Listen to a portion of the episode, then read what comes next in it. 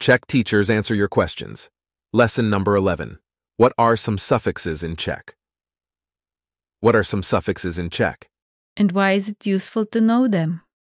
At CzechClass101.com, we hear these questions often. Imagine the following situation. Kristina Komarkova learns from her mother, Karolina Komarkova, about the neighboring countries.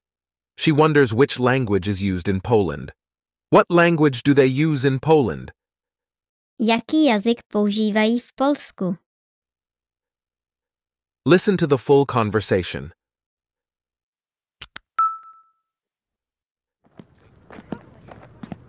Jaký jazyk používají v Polsku? Používají polštinu.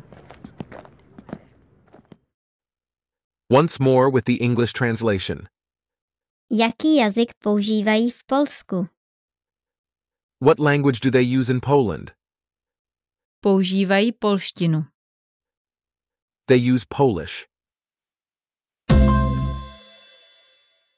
In Czech, words usually consist of a stem, a prefix, and or a suffix.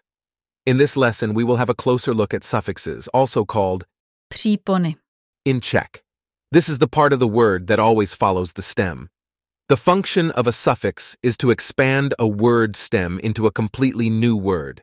You may wonder exactly how it works. Let's take a closer look at the dialogue. Do you remember how Christina says, What language do they use in Poland? Jaký jazyk používají v Polsku?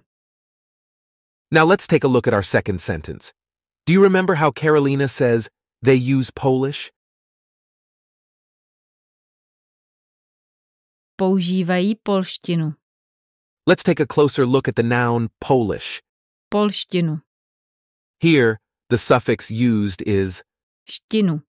the ending u indicates that the word is in its accusative form.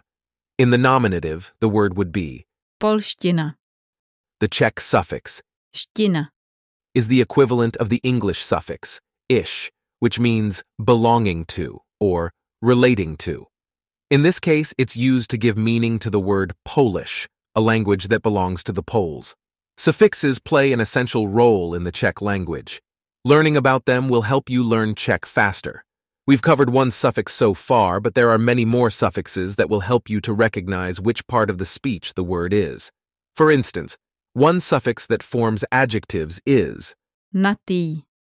This suffix is especially used to indicate the plentiful presence of the noun it is attached to. Consider the word. Svalnatý. The root word here is, Sval. which means muscle. With the presence of the suffix in question, we get the adjective muscular. Here's another example. Olejnatý. Here we have the root word, Olej. meaning oil. Attaching the said suffix, we get the adjective oily. Other Czech suffixes are used to form verbs. One such suffix is Jet. Here's a word bearing this suffix. Chybět. The root word here is, Chyba. which means fault or error. Dropping the final letter and attaching the suffix, we get the verb to miss or to be absent. Not only do Czech suffixes form nouns, verbs, and adjectives, but they can also form diminutives. One suffix used to convey small size or intensity is, Ek. you'll find this in words like, Stolek. which refers to a small table, and Kočárek. which refers to a small carriage. Belonging to the same category of suffixes is, Átko. which is found in words such as, Děvčátko. which means little girl, and, Děťátko. which means baby or little child. In this lesson, we learned that suffixes can morph a stem into many different words with slightly different meanings. Depending on the suffix, the stem can transform into either a noun, a verb, or an adjective. There are a few Czech suffixes that especially exist to form agent nouns. These are nouns that denote someone performing the action implied by the verb from which the noun has been derived. One example is the word milkman, or in Czech, Mlékař. the word is composed of the root, Mléko. which means milk, and the suffix. Ař. Another example would be the word Elektrikář. which means electrician. In this case, the suffix used is. ar, Words formed by both suffixes are not limited to occupational names. They can also be used to denote an inclination to something. For instance, there's the word. tajnůstkár, The root word here is, tajnůstka, which is derived from the word, tajný, which means secret. Adding the suffix, ar, we get the resulting expression secretive person.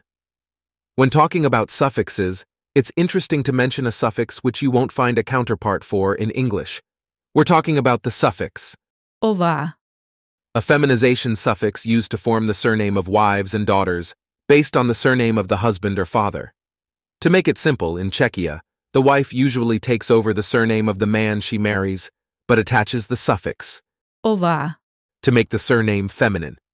The same goes for girls that take over the surname of their fathers. For instance, if the name of the husband is, řezník, the name that the wife and daughter would carry would be. řezníková, Do you have any more questions? We're here to answer them. nashledanou. See you soon.